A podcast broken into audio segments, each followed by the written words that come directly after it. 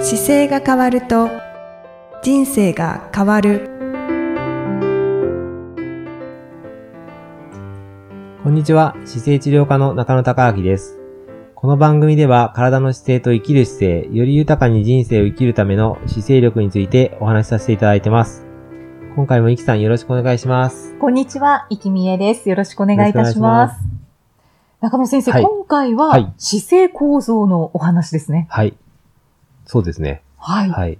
どんなお話をしてくださいますかあの、最近というわけではないんですけど、あの、いつもこう、僕のクライアントさんというか患者さん見るときに、はい。あの、お見えになってる方はわかるんですけど、靴を脱いで、はいで、ガウンに着替えていただいて、で、まあ、靴下もなるべく脱いでもらうようになってて、あ、そうですよね。はいもう基で本靴下脱ぎますそうなよんでね。すよ。それで、あの、まあ、裸足にスリッパっていう状態でお見えになるんですけど、はい。その時に、まあ、裸足になってほしい状理由っていうのはやっぱりあってですうーね。ん。で、あのー裸足っていうか足自体ってすごく実は姿勢の情報がいっぱいあって、 みたいですよね。はい。なので、裸足でこう立ってる人のその足、まあ立ってなくてもいいんですよ。あ裸足の足の状態さえ見れば、あ、こういうトラブルがあるのかなとかがある程度予想が立つっていうのが、この足の面白いところなんですよ。いや、本当に、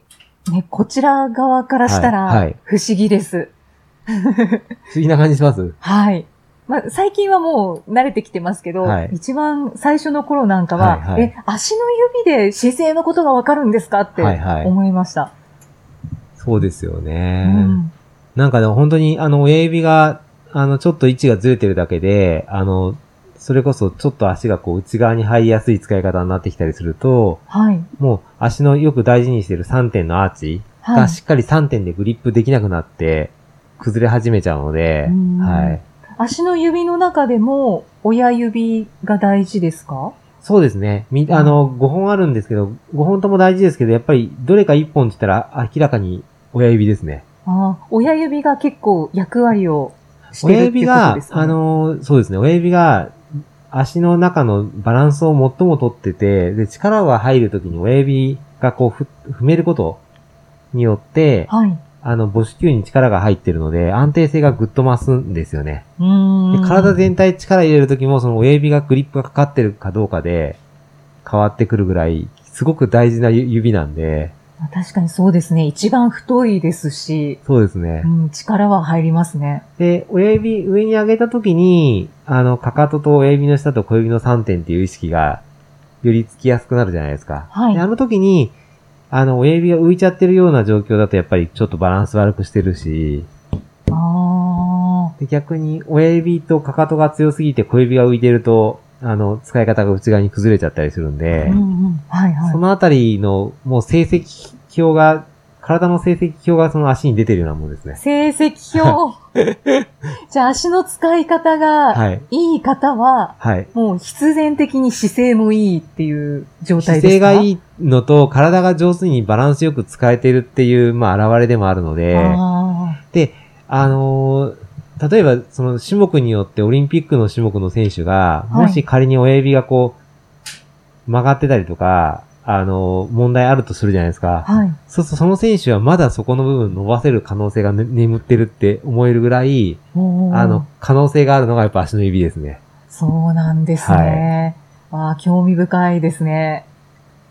足の指面白くて、まじまじと見ると、この、指の、手の指ってこう全部、あの、太さがある程度均一になっている感じしません指の爪のところからはい、付け根までがこう均等な厚みというか太さでこう根元までつついてるんですが、足の指ってはい。この太さがばらつきがすごいあって、ああ、そうなんですか。うん爪の部分だけこう広いけど、あとすごい痩せ、痩せ細ってるとか、はいはいはい。そういう指見たことあります。はい。で、なんか、骨が近くて、全然もう仕事してない感じになった り、で自分の指どうなんだろう。力入れましょうって言っても握れなかったりとか、ああ、それは私もそうでした。で、はい。グーにしようとしても、ちゃんと握りきれないくて、指が浮いてますよっていうことも、使わなくなって退化してるうちに起こっちゃうんですよね。ああ、そうですね。はい本当に、足の指って意識しないと、こう、ちゃんと使っているっていう感覚がない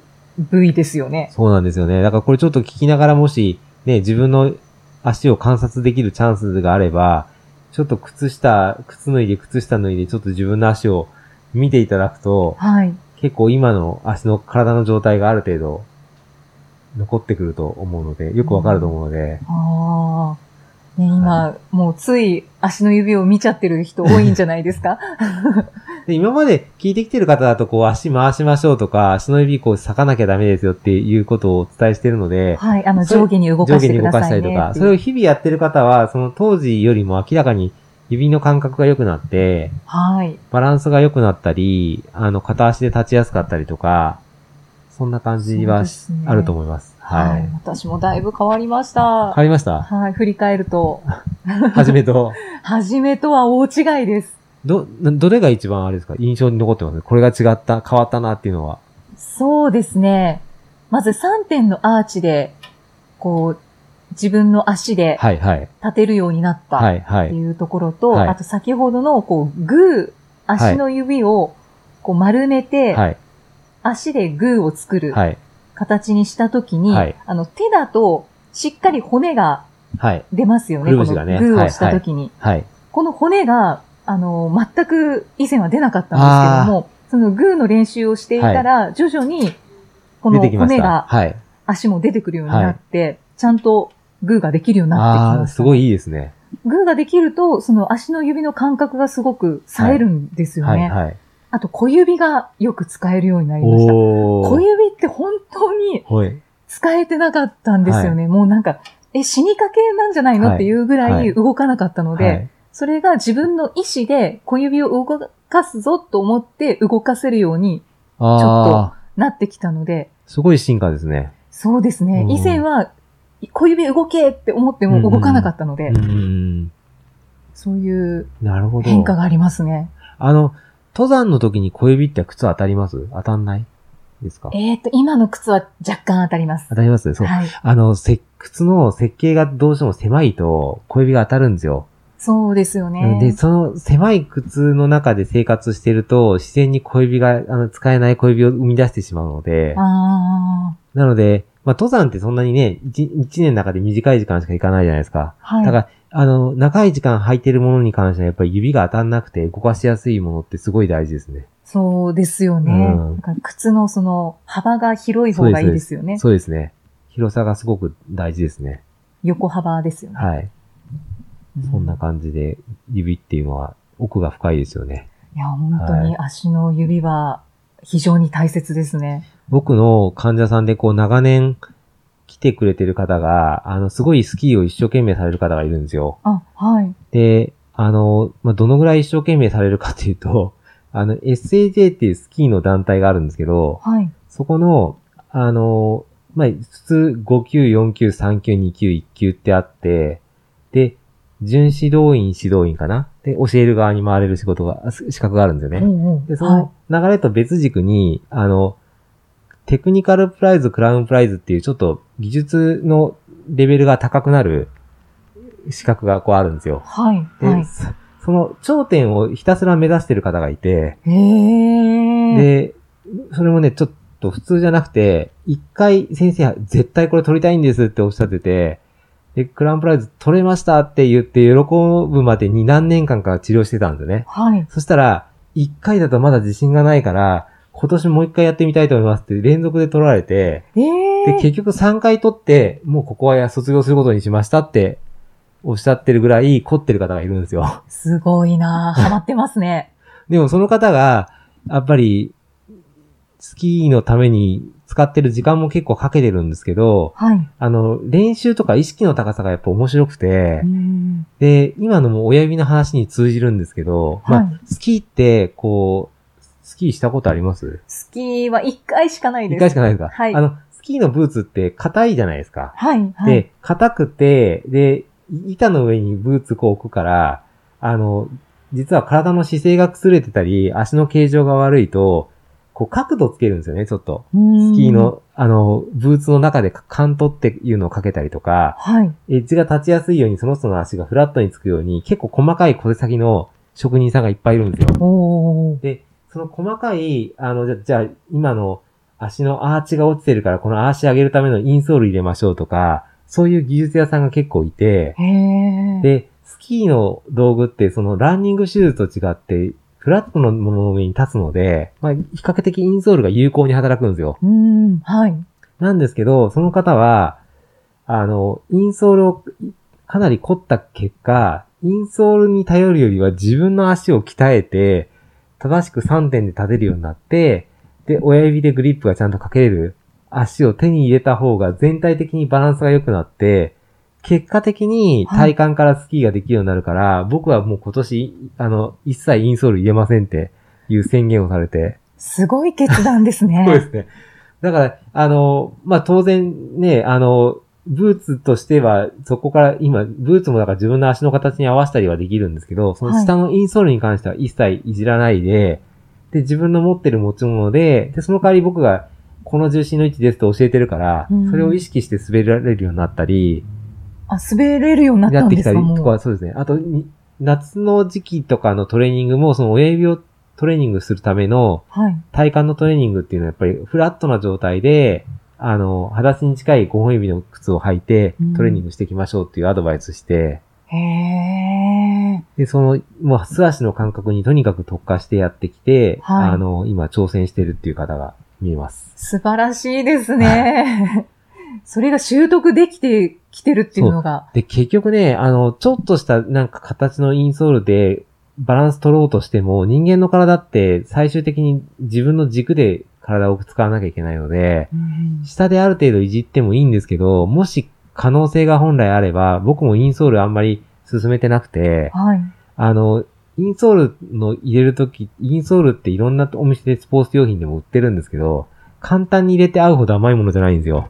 あー、で、やっぱりその方の運動能力に応じて、インソールの厚みとか全部微調整しなきゃいけないので、はい、はい。で、種目、競技種目によっても変わっちゃうので、本来は、あの、極限まで使わない状況でいて、で、弱点をちょっとサポートするために自分に合わせたインソールを入れるっていうのが多分ベストなんですよね。うーん。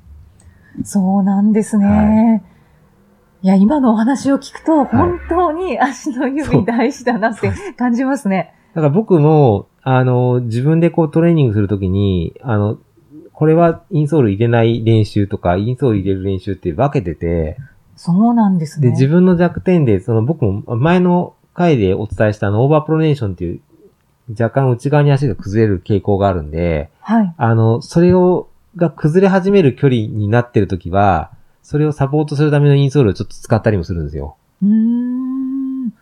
あそうだったんですこういね。ろいろそういう、あの、あの、いろんな専門家がいて、はい。これぐらいだったらこうかなっていうのをさじ加減で調整してやったりもするんですけど、でも基本は自分の裸足の足を鍛えて、うん常にまっすぐ使えるように持っていく練習ができると、本当にどの種目でも全部繋がってくるんで、いや、無敵な気がします。そうですね。はいだ。から裸足で走る方も結構増えてきてるんですよね。見たいですよね。わらーちっていうので走る方もいるし、本当に裸足で走りたいっていう方も増えてきてるから。あと、トレランも裸足でしてる方とかいるみたいですよ。はい。いやー、すごいです。だけど、おちゃんと、こう、足が使えてるってことですよね。そうですね。僕も何年だろうな。もう5、6年前に初めトレランやった時に、はい。あの、そのワラーチっていう本当にペラペラのやつで、自分で作ったやつで走りましたけど、はい。あの、やっぱりすごくいい、いい感じの体感はありますね。ああ。あと、感覚が研ぎ澄まされそうですよね。あの、面白くて、裸足で走っ走ったとしても、割とね、山の中の道で、例えば石とか避けるんですよ。あで、あ。自分で当たらい。ない位置にちゃんと着地してきて、で、引っ掛けないようになってて、逆に大きな靴とか履いてる方がはるかに引っ掛けたり転んだりするんでうー、ん。本だからなんか使ってない部分を使う感じがあるので、すごい面白いですけどね。当ですね。はい動物的になりまそうすでね。す。ああ。だから、あの、スポーツをされる方は、はい。足の指の使い方って一うん回、もう本当に、ね、振り返っていただくととにかく、どの種目でも大事だと思いますね。そうですね、うんなんかちゃんと使えているのかなっていうのをはい一回チェックしていただくといいかもしれないですね。で、あの、魔法のポーズでも載せてた、裸足でちゃんとまっすぐ立つっていう指先のトレーニングして、はい。で、どの種目に臨んでいくと、バランス感覚が良くなるはずなんで、うーん。そういった楽しみもなんかこの、足の感覚を研ぎ澄ましながら、はい。あの、身体能力の向上につなげてっていただくと、いいなと思って。本当になんはかい自信にもつながりそうです。そうですね。はい。あ自分にはまだこんな力があったのかっていう。あ、地面掴むとね。 はい。 そうですね。でも、それね、あの、親指の位置でちゃんとグッて掴んだ時って、お尻にちゃんと力が入ってきて、お腹に力が入るんですよ。うーんで、最も体が安定する位置になるので、あの、僕はそのネットで見た情報ですけど、あの、ブルース・リーさんは、そのはい親父の親指にものすごいこだわってたみたいへえ。そうなんですもね。うちょっとお会いできないから喋れないけど、あの、あのぐらいやっぱり研ぎ澄まされた状況を作ってくる方は、はいやっぱりそこの体の重心の位置ってすごく意識してるし、動ける体をお持ちじゃないですか。はい。その時に何が大事かっていうのを結構捉えてたんじゃないかなというふうに思って、はいそういうのも分かってたんですね。と思いますね。わあ、さすが伝説になですねる方ですね。ね。ちょっと時代が巻き戻ってお会いできたら聞いてみたいなと思うぐらい。ねインタビューしたくなりますね。はい。そんな話もありましたね。 はい。広がりましたね。本当ですね。はい。いやーなんか足の指の話は結構まだまだできそうな気もしますね。そうですね。だから指がなんか、あれおかしいなと思って、その3点のトレーニングとかちょっとやっていただいて、で、あの、今だったら簡単にスマホで写真撮れるじゃないですか。はい一回自分の足撮っとくといいですと思います。そうするうんと、確かに。地味なんですけど、変わってった1年後、2年後、3年後とか5年後に、どれぐらい違うかがわかるので、取っとけばよかっ たです。残念。結構ね、足の厚みも違うし、丈夫さも変わってくるし、はい。あの、うまく使えてくると、かかとのひび割れがしづらくなったりとか、ああ、ああ、それ、はい私もそうかもしれないです。あ、本当ですかあの、ひびは割れてるんですけど、はいはい。 若干、なんか柔らかくなってきたような気がします。かかと部分が。結局、あの、毛細血管が末端まで使えてるから、あの、血液循環が良くなってうまく使えてるってことは動きいいじゃないですか。はい。そうすると別にガサガサになったりとかしづらくなるんですよね。そうなんですね。なんか、ちょっと調子良くなってきたなとは、ずっと思ってたんでですけども。寒さ感じにくくなってくるとか。あ、それはあります。うんそれははいそう、あの、走ったりとか末端まで使えるようになるとやっぱりそういうと特徴が出てきまいやー、すごい。す。はい。 いいこと尽くしですね。そうですね。はい。本当に。はい。そんな形で、はい。ありがとうございます。今回は足を大事にしましょうシリーズですね。そうですね。特に親指を足の指を、はい、はい。うまく使いましょう。ぜひ見直してみてください。はい。またじゃあ次回も、いきさんとお送りしていきたいと思います。次回もよろしくお願いします。よろしくお願いいたします。ありがとうございましありたが。とうございました。この番組では姿勢や体についてのご質問そしてご感想をお待ちしておりますご質問とともに年齢体重身長性別をご記入の上中野生態東京青山のホームページにありますお問い合わせフォームからお送りください体を見直す時間は人生を見直す時間である姿勢治療科の中野孝明でした。